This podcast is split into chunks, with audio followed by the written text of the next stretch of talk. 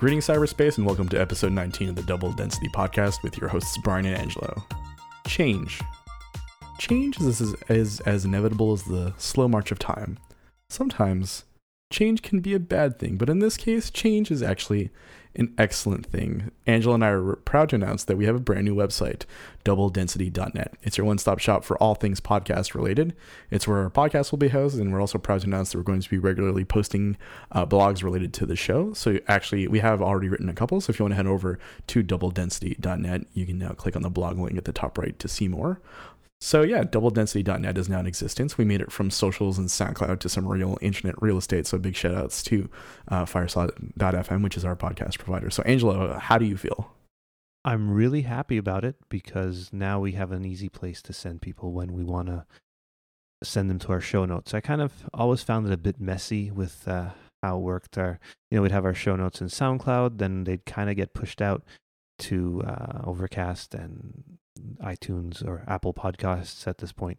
And it's kind of the formatting would be weird. We'd have to go into Bitly and make our own little link. And I think this way, the thing I'm really excited about, being the one that works on the show notes, is that part will be nice and clean, and it'll look like actual links you're clicking on instead of the weird Bitly things we've been using. Although nobody's complained, so I guess it's not a major problem.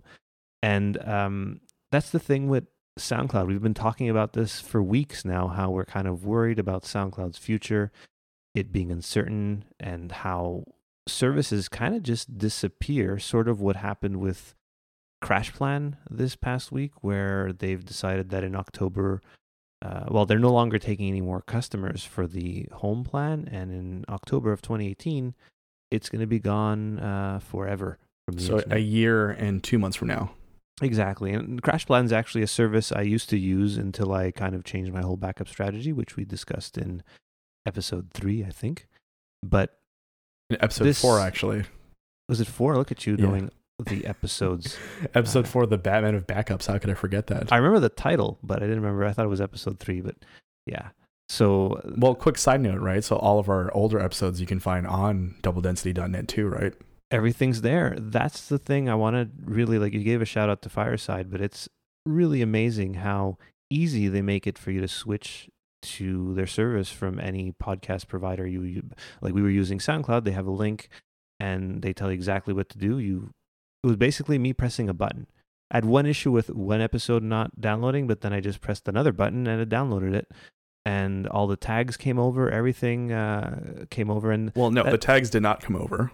Oh, the tags on the MP3s itself, I guess, came over. But You're right. The tags, you had to add those manually later on. Which I did not mind. It was fun. And so that was something that came up this week, is when you were mentioning tags. And I was like, tags? What do you mean you have to tag the MP3? So I had no idea what you were doing when you were producing these episodes. I was just merrily, happily, and just putting together the little show notes that I do. And I talk into this little black microphone. And my voice magically appears on the internet. But there's lots of work that goes on, right, Brian? Right. I mean, tags are just an easy way to sort of categorize things. So, for example, last week, it was all about nostalgia. So, things like tagging video games, Super Nintendo, the games that we talked about. So that way, if anyone wants to search through, they can very easily. If anyone's just super interested in hearing talk about our Alien Cinema Chronicles, there's 2 episodes, right? So if they click on Alien Cinema within the episode, it shows the 2 episodes that got tagged that way.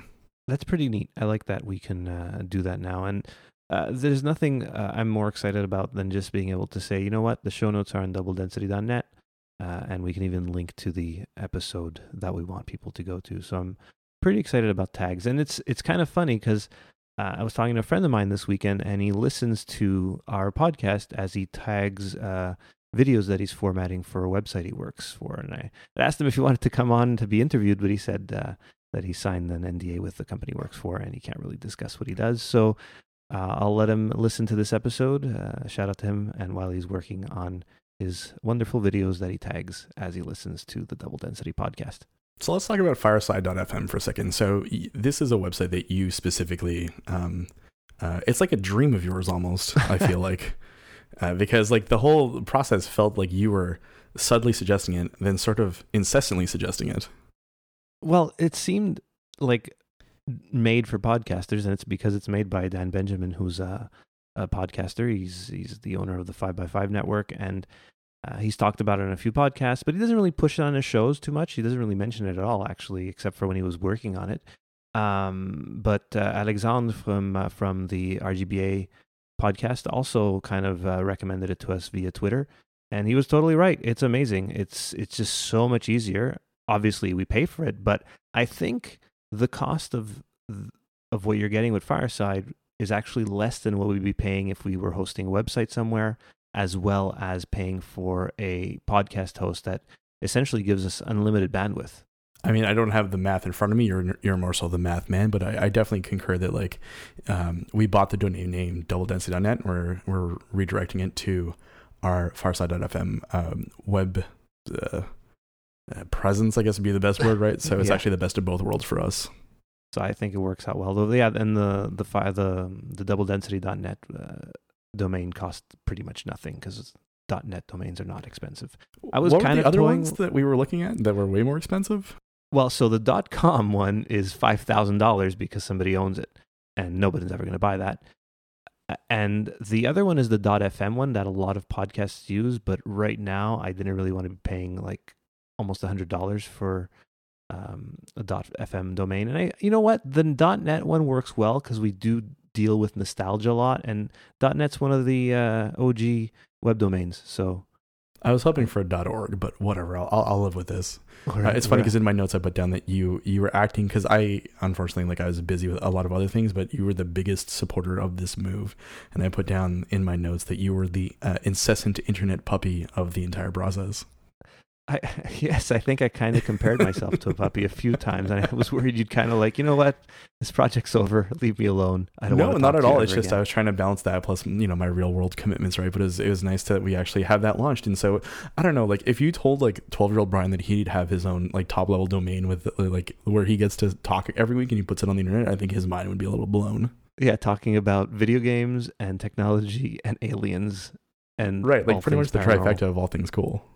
Yeah. And so you kind of alluded to things that were going on in your life. And so this is actually the third time we're attempting to record this episode over the course of almost a week. Luckily, we had episode 18 ready, and I hope everyone enjoyed that fun little episode. Well, it's funny because I was mentioning it to Angela that, episode 18 is actually technically, wedged in between episode 4 and 5 or 3 and 4. We had recorded a bonus episode in case anything had come up. And with the launch of this website, in the original, version of episode 18 / episode 4.5, we didn't mention the website at all. So I felt like it was important that we push that out in order to sort of be able to, from now on, whenever we talk on the podcast, talk about the website itself. And then I had also noticed that you and I actually sound way better now than we did back then. I really think so. Yeah, it's crazy what about another 13 or 14 episodes do with our setup and how we talk to each other. I mean, our chemistry's always been there because we've known each other for years, but it's weird just now talking and not seeing you. And the thing with Brian and I, we've worked together for a long time. We've seen each other in person many times, but I think most of our conversations have happened via instant messaging. Oh, I'd say 95% at least, yeah.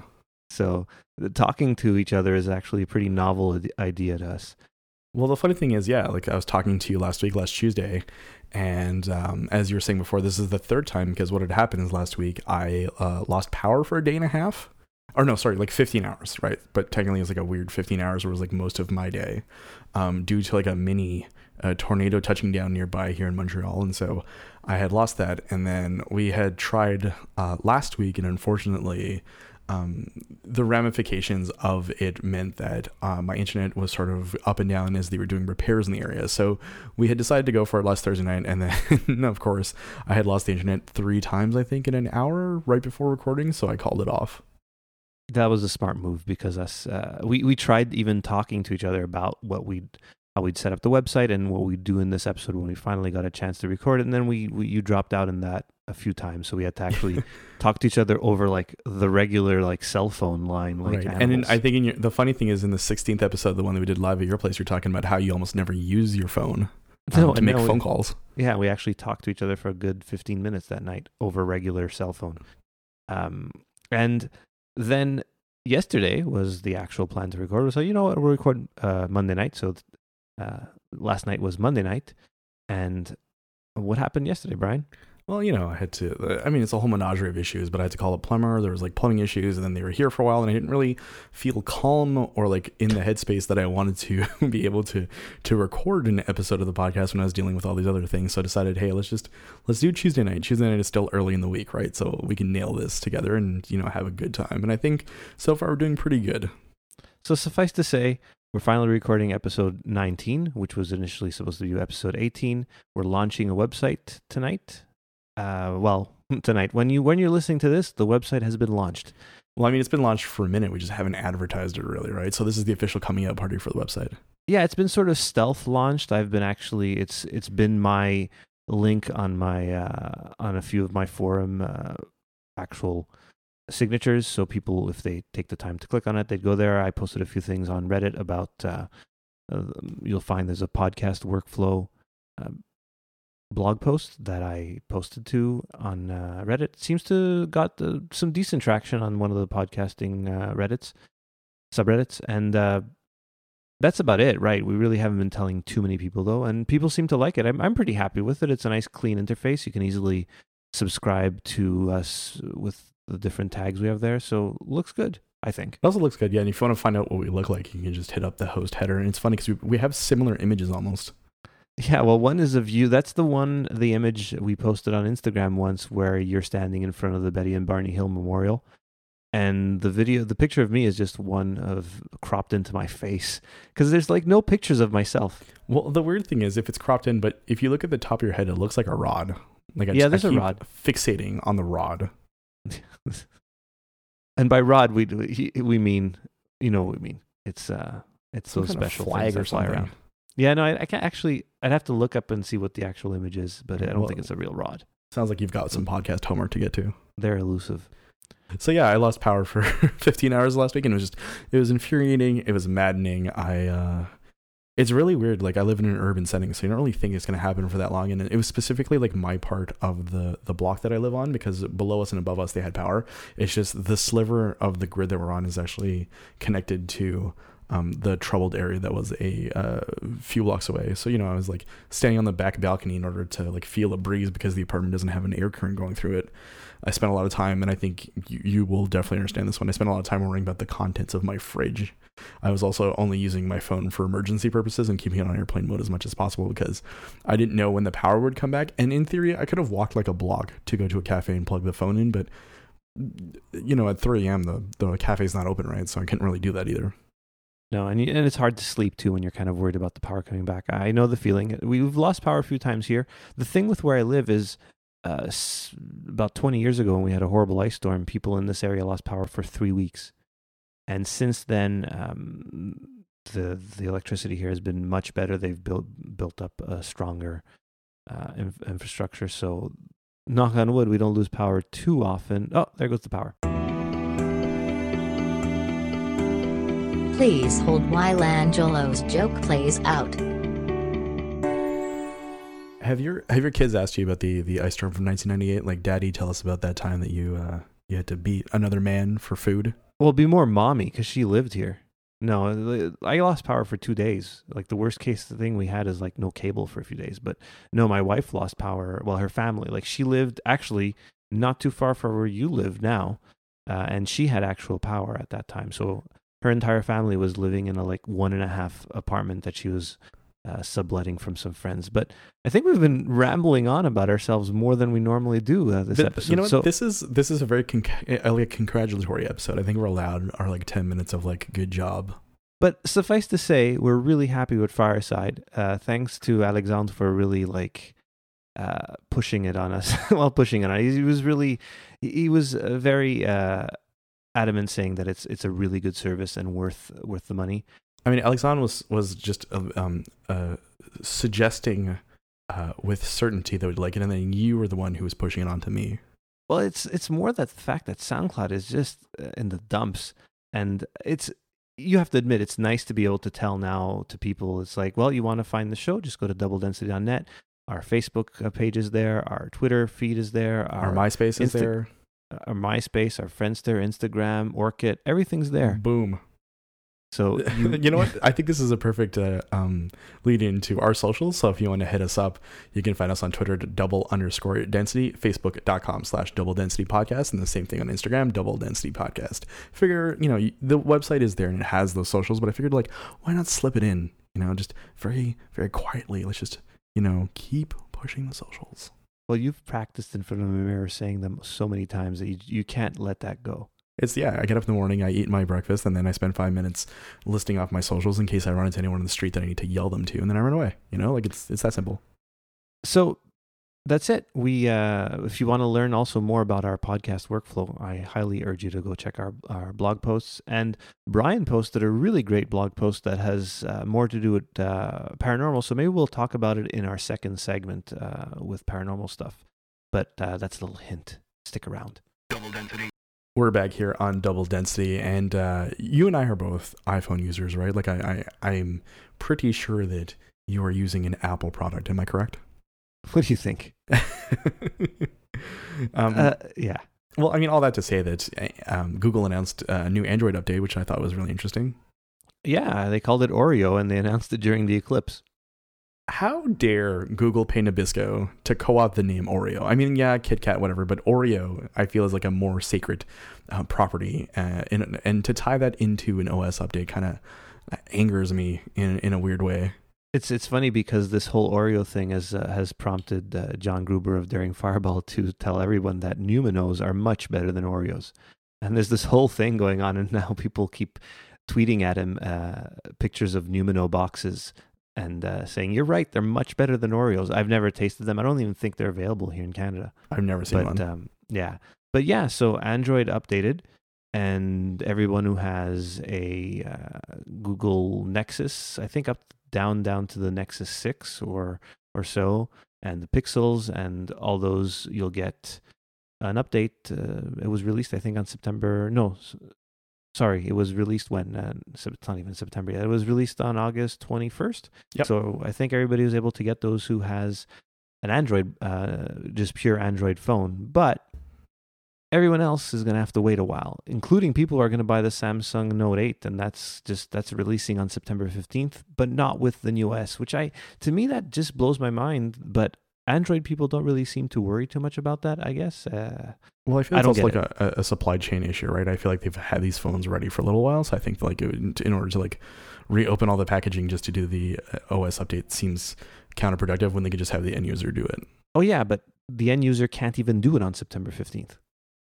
No, but I meant is, like, eventually, right? Like, eventually, yes, that's the problem. It's like 6 months from now, but most people don't seem to care. They just, because they have their Samsung skin on there, and they seem happy with TouchWiz and all that. So, I mean, the good news too about this one is that, you know, it's about streamlining processes, right? So it's about saving battery power, figuring out a way to optimize background app works and things like that. So I think on that end, like, it's a good move. And you have a lot more experience with Android than I do. You had previously a couple of Android phones. Yeah, I had an A5 and a Nexus. And how was it? I enjoyed it, though towards the end of the life of each of them, I found that I had programs crash due to background tasks regularly, which I thought was weird. Programs, look at you, old man. They're called apps. No. Oh, sorry. I didn't realize that I was doing a podcast with the app police here, but that's okay. Yeah.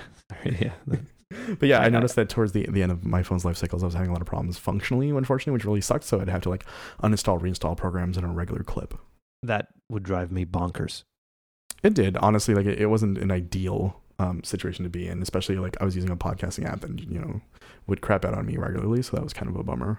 So yeah, I use the best podcasting app. So, but yeah, I've never dealt with that. Speaking of the best, yes. Though, I feel like you are the best person ever, because you were watching someone on a train use a cheap laptop and you judged them. So no, they weren't using a cheap laptop. In his defense, he was using an iPhone 6S, I believe. But he was using that iPhone 6S to look up crummy laptops, and he's looking at the specs for these sub $500 laptops, and I felt like tapping him on the shoulder and save your money, buddy. You're just that's just a recipe for disaster and frustration. You know what? Get a Windows laptop. They're great, but save up your money and get something a little better than the garbage he was looking at. It was I just feel bad for people that don't really worry about that stuff, but then I'm sure people feel bad for me when I really don't care what kind of tires I buy for my car. So there's people judging everyone at this point, I guess. I just love how you're up there judging on your ivory money-making throne. Like, you don't know this person's setup. You don't know their situation. They may need a laptop for, like, school or something ASAP, and they need, you know, so they may need to spend that money. I see this guy every day on the train, and he's very well-dressed, and he looks like he has money, and I'm sure he can afford something better, but I don't think he really cares, and that's totally fine. I know the problem is with me. I am the problem here. But Angelo, the king of assumptions, knows that he's the problem. I do, and that's why I didn't tap him on the shoulder and give him some advice on what to buy. But look, he has a good phone. He's happy with his iPhone. I see him on his phone all the time. He's very excited to use his amazing phone. I think you'd be very disappointed by a sub $500 Windows laptop. One of my favorite things is Angelo, prior to episode 1, had a conversation with me where he was worried about, offending anyone ever. Now in episode 19, he is pointing the damning finger and like shaking it and wagging it, And I find the transformation really interesting. The best would be that this guy that listens to this podcast sees our picture, my picture on the new website, doubledensity.net, and then looks at me, he's like, were you talking about me? Because I was looking at sub $500 laptops. Oh, I really hope that you get into a fight on the train. That would be the best. That would be the best. From podcast to IRL, I would be so thrilled. How would you deal with that if the guy did approach you? So first of all, he seems like a nice person, so I don't think he would punch me or anything. Oh, another assumption. Okay. I guess, but I would say, it's all for the lulz. Oh, so clearly you've used the internet within the last 3 years. Yeah, I think he's used it too, right? So, well, I mean, everyone's using the internet, right? So, I mean, and with the internet comes with. I think you and I need to have a discussion about the expectation of privacy. I guess that'd be a really interesting topic for an episode, but it came up again this past week. Yeah, exactly, and again with this poor guy, the reason I see what he's doing on his phone is because the way we. So on the train, I always take the same spot, and he always stands in the same spot, and I'm always standing kind of above him, looking down. So I see what he's doing on his phone all the time, and I try not to I don't read his text or anything. I'm not crazy, but I do look at what laptops he's choosing. But that, people on the train kind of seeing what you're doing on the phone, that's kind of what happens. But you don't expect your weather app to start invading your privacy and tracking where you are. Well, no, and that's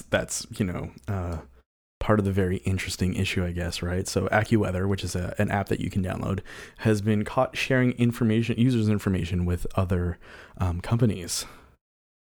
Yeah, and the thing is this, most weather apps asks you if you want to allow it to use your weather information in the background. And the whole deal with this is that even if people weren't allowing it, it was using other information based on your Wi-Fi router to send to this third party information about where you were and how you were using its app, if I'm understanding it correctly. That's right. So there's an article that we're going to link to in the show notes, which you're going to hook up on doubledensity.net.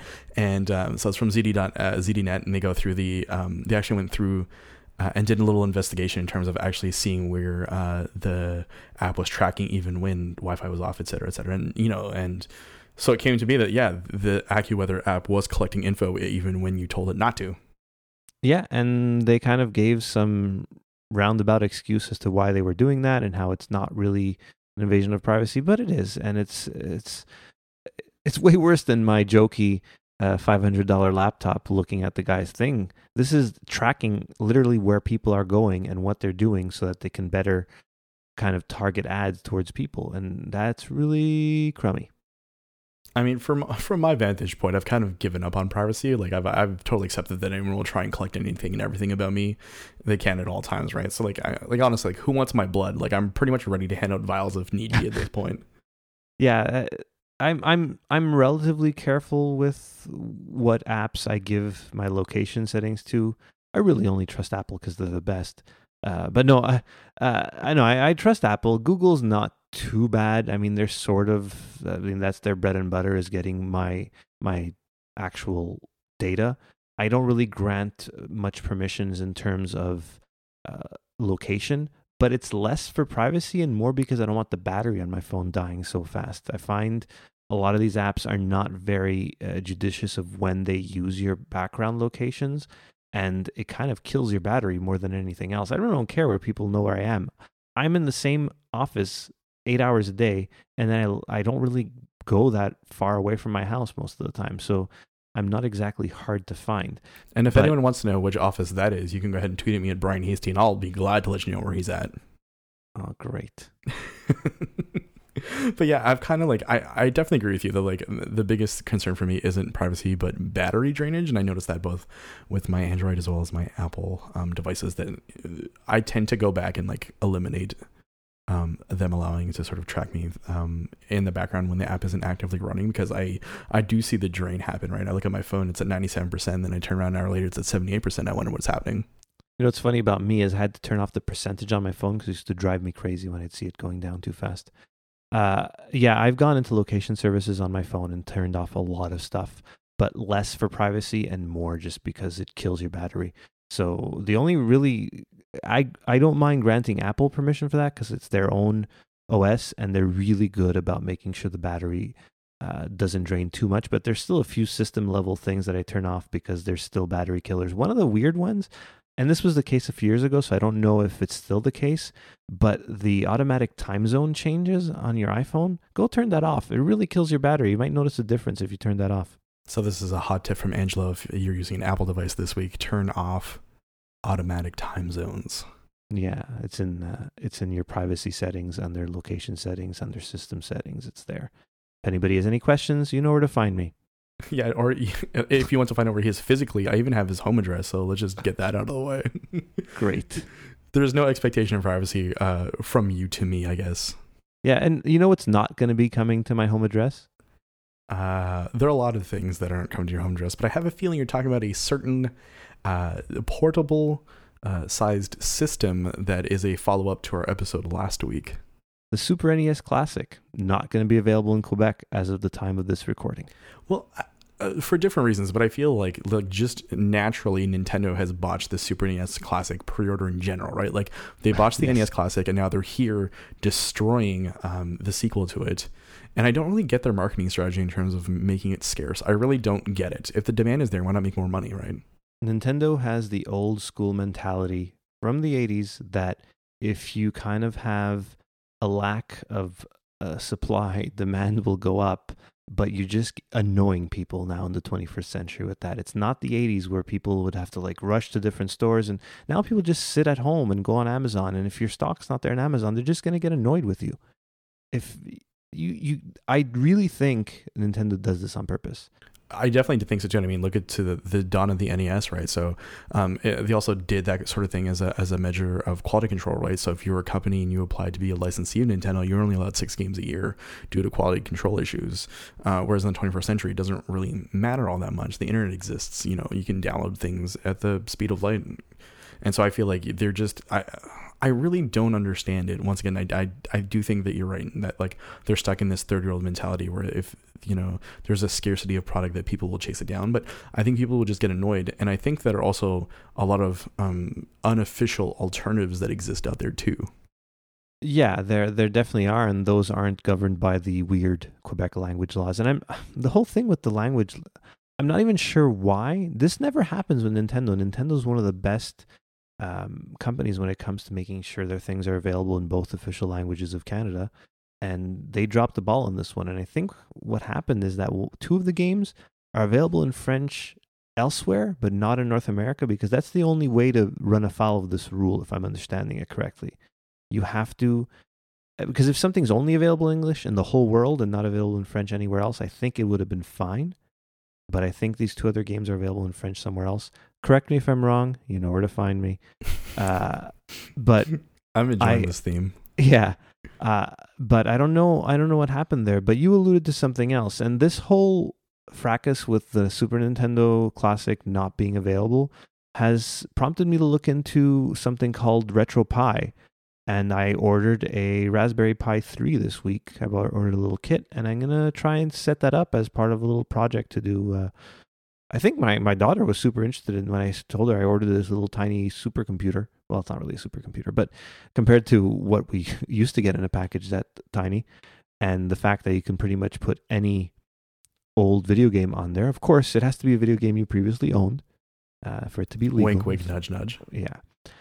But yeah, I'm really looking forward to getting this Raspberry Pi working. I'm going to link to an article I've been looking at from Ars Technica about them one-upping the NES Classic edition. I think this was before the Super NES Classic was announced. And it really seems like it's not super complicated. If you have a little bit of tech know-how, I think I'll be fine. You kind of have to get into the weeds with it a little sometimes. I'll be trying to get some old DualShock 3 from my PS3 controllers to work. And I think it should be a lot of fun. So I know for a fact that several of our listeners actually do have a RetroPie up and working. They use it on a regular basis. So congrats on joining their side of things. I think it's something that's very interesting. I'm actually debating it myself too, because there's no way I'm getting a Super NES Classic, no matter how much I'm going to search. You know, I'm not willing to spend hundreds upon hundreds of dollars for a copy of this, right? It's not worth it, you know.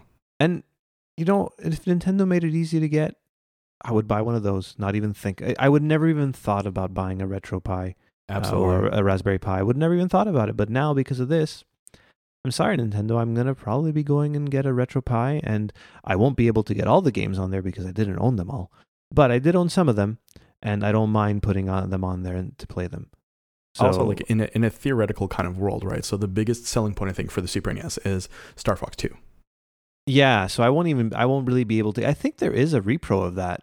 There is a repro, but it's from what I understand, it's not the complete game. It's like pretty much 95% done. But I'm pretty sure that someone's going to find a way of breaking in and taking the ROM out. And within 12 hours of the Super NES Classic being out, it's going to be online everywhere for people to have. Not you and I, because we are lawful people, but yes, less scrupulous individuals will definitely find a way to play the completed version of Star Fox 2. It's interesting because the reason I know there's a repro of that is because I saw it a while ago when I was going through the back catalog of Game Sack videos, and they had actually covered it on one of their episodes. And that's that same YouTube channel, Game Sack, this week sort of made me sad, and not through any fault of their own. They put out a really great video of old video gaming mags, but it made me realize I have no idea where my collection ended up, and I think I may have authorized the destruction. I love that wording, by the way. Yeah, well, because my dad, I was asking my dad, and my parents are not young. Like, my dad's in his 80s, and he was saying, I'm pretty sure you let me throw them all out. And then this weekend, he wasn't sure anymore, so he's going to look and see if he can find them. I honestly thought I'd brought them all back here, and I'm worried that in some sort of weird purging of the home mood I got into, I just chucked them all into the recycling bin.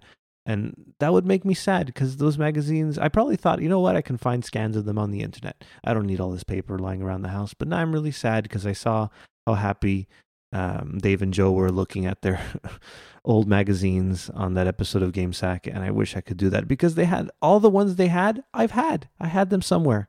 And it made me sad. I was very amused by the mental image. I was imagining this sketch in my mind when you were telling this, because you used the words authorize the destruction of, and I was thinking like, you know, like your mom calls you up and she says, is this a go? And you're like, yeah, mom, like Operation Pixel Shred is a go. And suddenly like it's a montage of burning things in the backyard, and maybe, you know, like boxes being double taped to make sure that they end up in the trash together. You're just making me more and more sad about this whole situation because I really wish I had them. I only have a couple. I have one that you brought me, which is an old Nintendo Power I didn't have. And then there's this old video games and computer entertainment magazine I have with, of all things on the cover, Krusty the Clown. Oh, was it Krusty's Funhouse? No, I think they were talking about a port of the Simpsons arcade game to the PC. Oh, so good. So good. So, but I'd have to look into and see exactly what that is. I'll take a picture and maybe put it on our Instagram account, but It did make me sad. So stay tuned in the coming weeks, I guess, right? As your video game magazine odyssey continues, and I'll check in with you. And speaking of that, Siri Watch 2017 has come to an end. We're not gonna be checking with Angela again. It seems like everything has gone quiet. We're taking down the wire, as it were. Well, we'll see what happens with iOS 11 because apparently her voice is going to be different. I've heard a few examples of it, and she sounds more lifelike, which makes it more creepy. So we'll see what happens. So stay tuned here on Double Density as we conclude Siri Watch 2017, but begin the search for Operation Pixel Shred. Next week on Double Density. Bob the Printer reveals all. Double Density.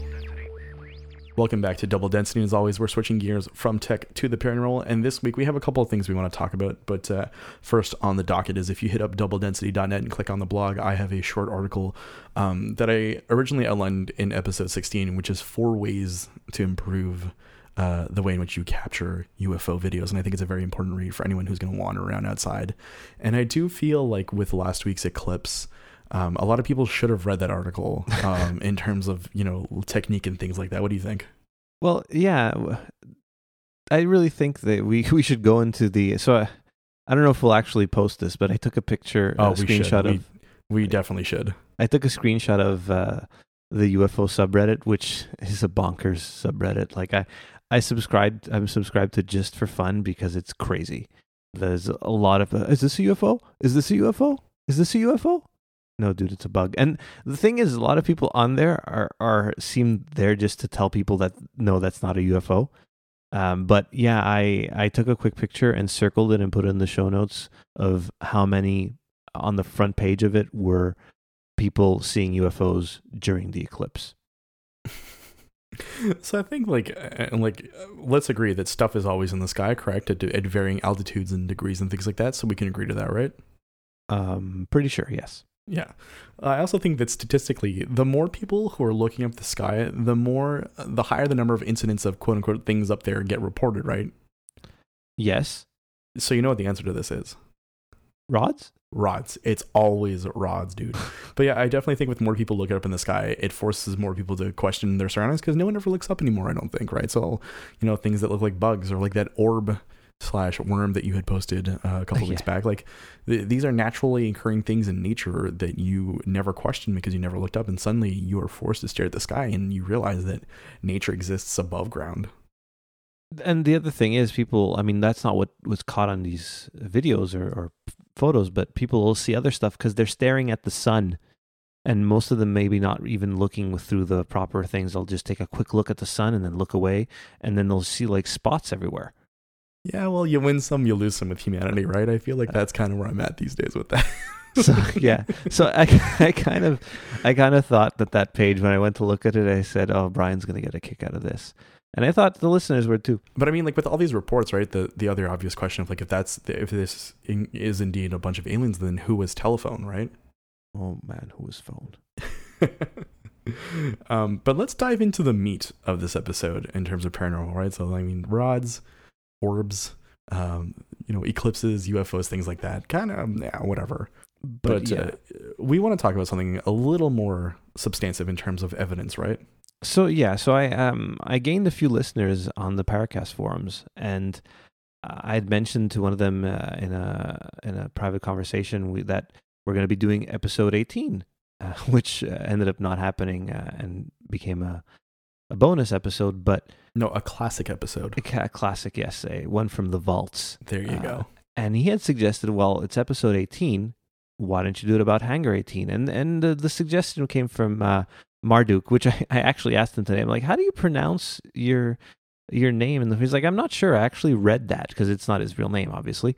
So I said, I'll say Marduk, and he suggested it. And I also want to thank him for the review that he gave us on iTunes. He's also Canadian like us, and that's why I was able to see his review quickly on the Canadian iTunes.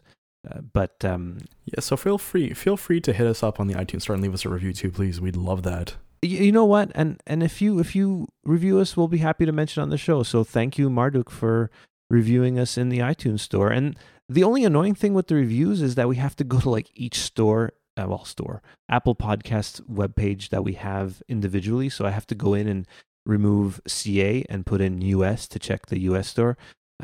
So far, there's only one from the US, which is for our friends at the Not Alone podcast, which I thank them all the time. That's a great show. Go listen. So a big thanks to Marduk, not only for leaving us an iTunes review, but also for suggesting this week's main topic, which is Hangar 18, right? So Hangar 18, which is located at Wright-Patterson Air Force Base, northeast of Dayton, Ohio. So Wright-Patterson is where my parents fell in love. they got married, and they made me.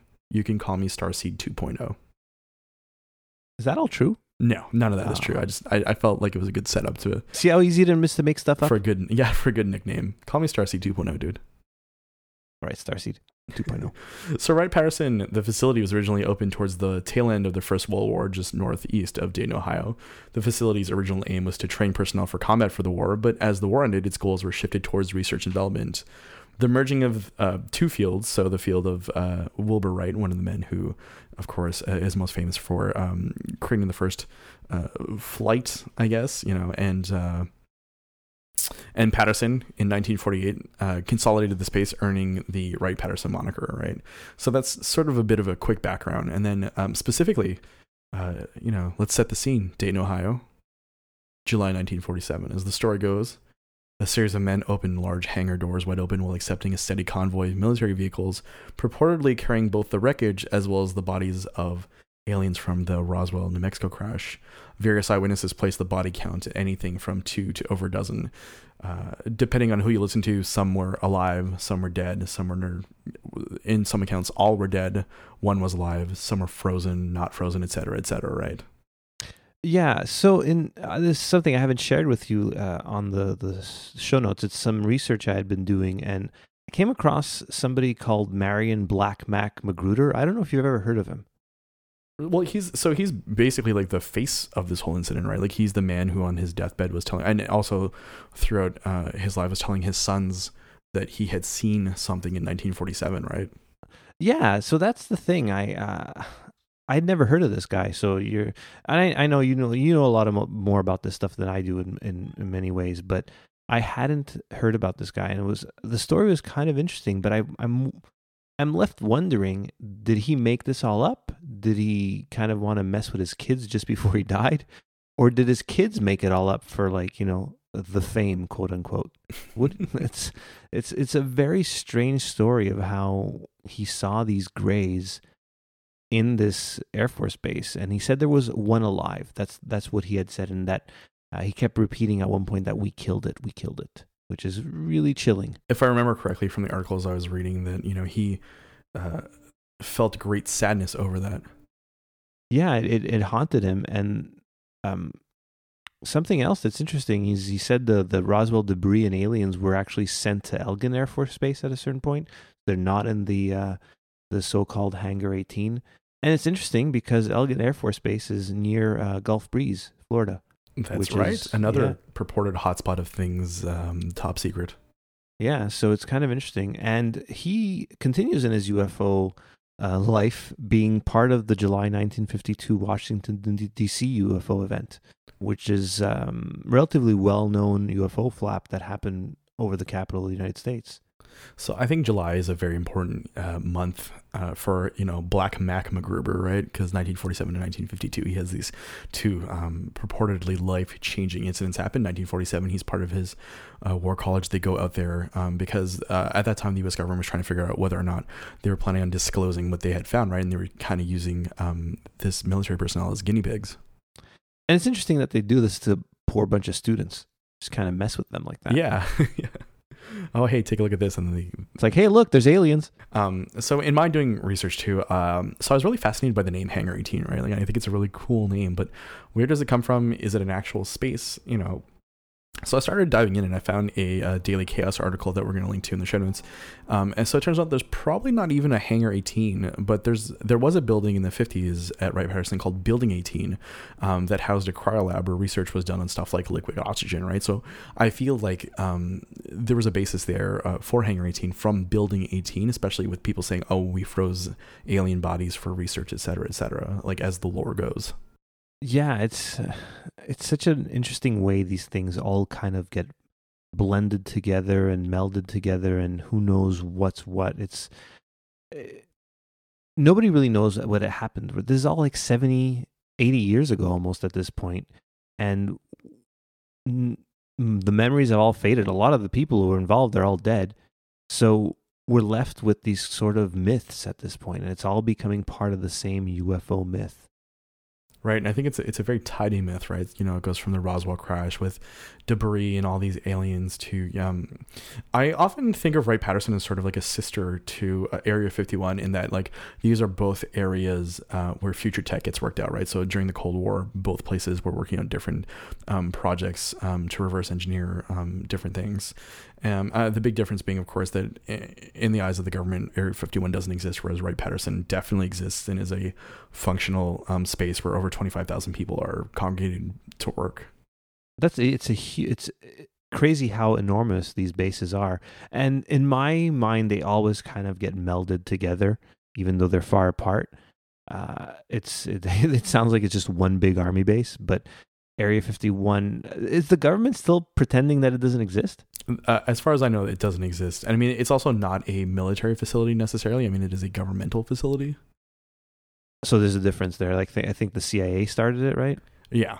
But I do feel like both have very similar aims in terms of research and tech, right? Yeah, they both. So do people see UFOs flying around Wright-Patterson as often as they see them flying around Area 51, or is one more active than the other? I feel like in everything that I've read, Area 51 is definitely the way more active space in terms of aerospace advances and weird things that you can't explain, whereas Wright-Patterson, it's almost like a treasure chest of locked up little green men. So are you telling me Independence Day, the movie, lied? And that the documentary Independence Day is not factual? Okay, because they showed Will Smith going to Area 51 to fight the aliens. Well, and welcome them to Earth. If you want to believe it in that way, you definitely can. So, in the lore of Roswell, the aliens crashed on the ranch. Well, no, the weather balloon crashed. Okay, got brought to the. Were they ever brought to Area 51? As far as the chain goes that they loaded up a bunch of trucks with all of the debris from Roswell, New Mexico to Dayton, Ohio. Okay, so that went straight to Wright-Patterson, but the technology they reverse engineered got sent to Area 51 for testing. Yeah, that's right. So that's the story. And the funny thing too is if you consider this, right? So I did a quick research today. Like, that's 1,300 miles in between the two. They're that far apart. Wow. Yeah. Yeah, so if you really consider that, like, those trucks were en route for several days. With aliens in tow. In the back, yeah. In the trunk. I just love the idea that, like, there's, like, a tarp that, like, houses a complete saucer that's just, driving through the Midwestern states, all, like, going northeast. A little gust of wind. Stopping from town to town. The military men stopping for lunch at a diner, eating with the UFO right there. This is like an alien stuck in the back seat, like knocking on the window. Just pissed off, seatbelt on. But yeah, I mean, it is a very long journey from point A to point B. And so I definitely do think that like MacGruber is the biggest face, I think, of this story, right? Because on his deathbed and before that, he was telling his kids, like, we saw something. They were trying to debate whether or not there was disclosure. And then in 1952, he gets called out, and he's in Washington and... he's in one of the radar towers, and they're asking him, what do you think this is?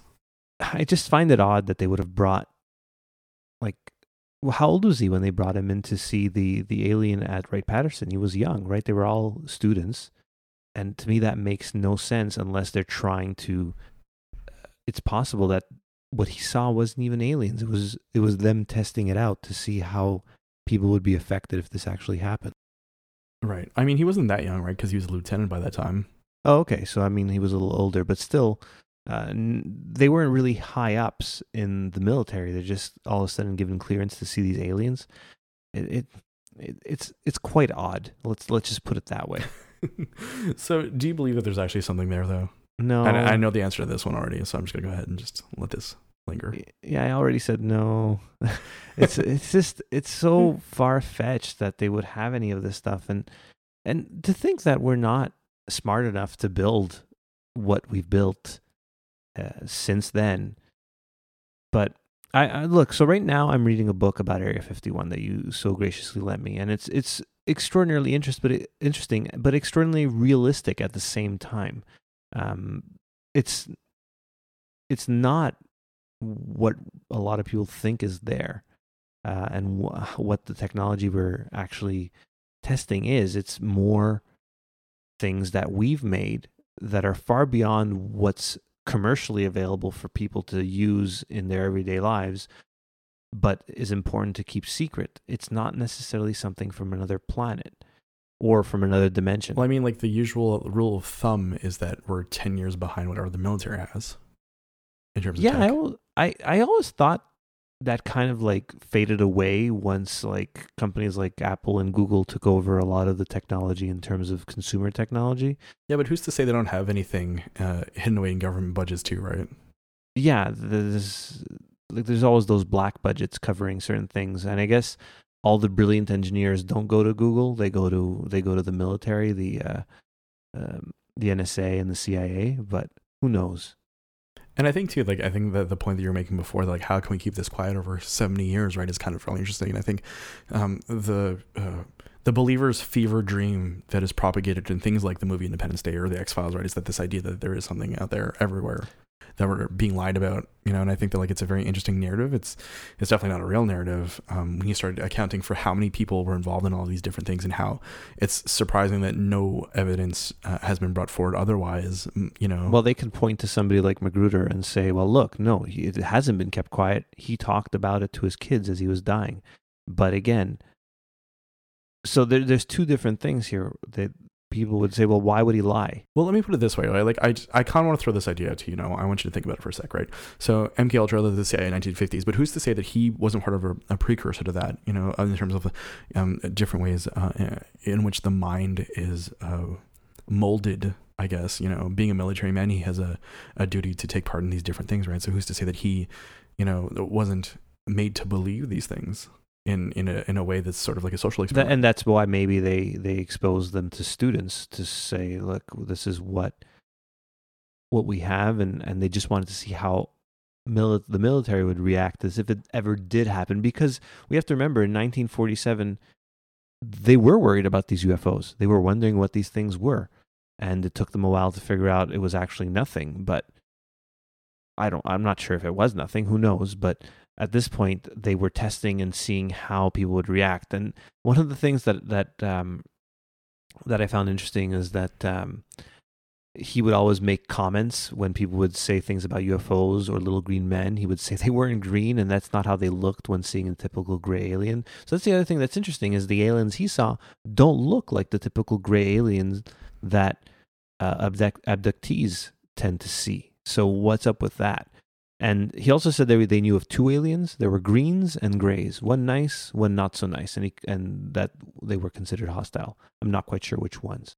I do think, like, yeah, I you know, and this is just me theorizing, right? But I definitely do believe that there was some kind of element there of him being subjected to something that wasn't necessarily extraterrestrial, but just, you know, more social conditioning, as I was saying before. So I definitely do think, like, if I were to have to sort of suggest what's going on there, I definitely do think it was more so the students being preyed upon by the military industrial complex and not necessarily them actually seeing something from the skies. I would definitely agree with that. And it's just interesting that he was part of two big UFO quote unquote cover-ups with the Roswell thing and later on the Washington DC UFO event, which I think we'll eventually want to cover in more in depth, I think, because it's that's an interesting one. I also think that, like, we have a growing list of things that we would like to talk about, and I think that Hangar 18 was a really interesting one. And in all my research, I mean, like, the thing is that, like, in terms of eyewitnesses, it's sort of a little scarce. I haven't been able to find much beyond, you know, people saying that there was stuff at Roswell and it was sent to Wright-Patterson at one point, you know, post-accident. But in terms of, like, it actually still functionally being there, there's not much that you can actually find in the ensuing decades. And what would they have done with it? I mean, and there's Bob Lazar also, who talks about the technology they gained. And he said he was a whistleblower, but we've talked about him before. He might have just been a janitor there. We have no idea.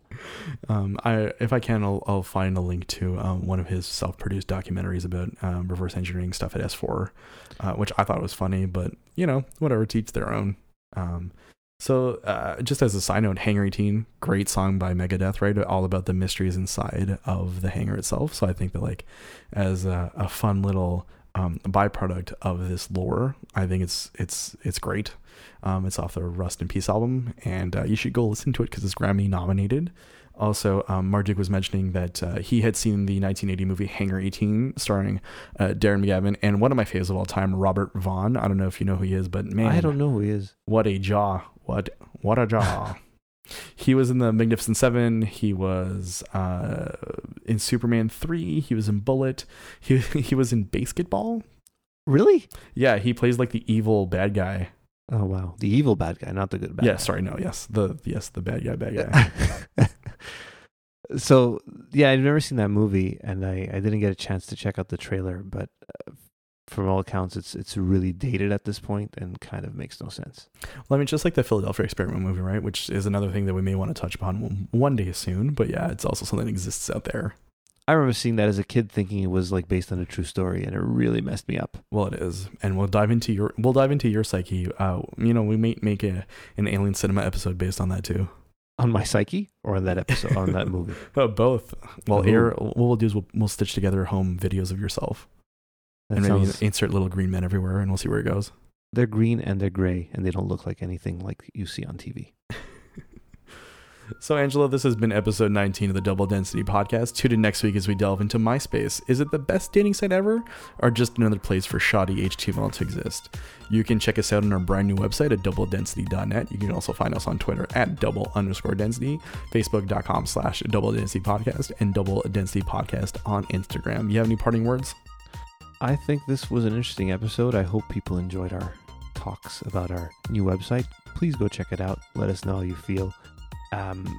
Something we didn't mention is actually a contact page on that website. And with that, you put your information, write us a message. It comes right to our email address, and we'll be happy to answer you with any of your concerns or queries. Or hey, if you're looking to sponsor our podcast, we're always willing to accept your money.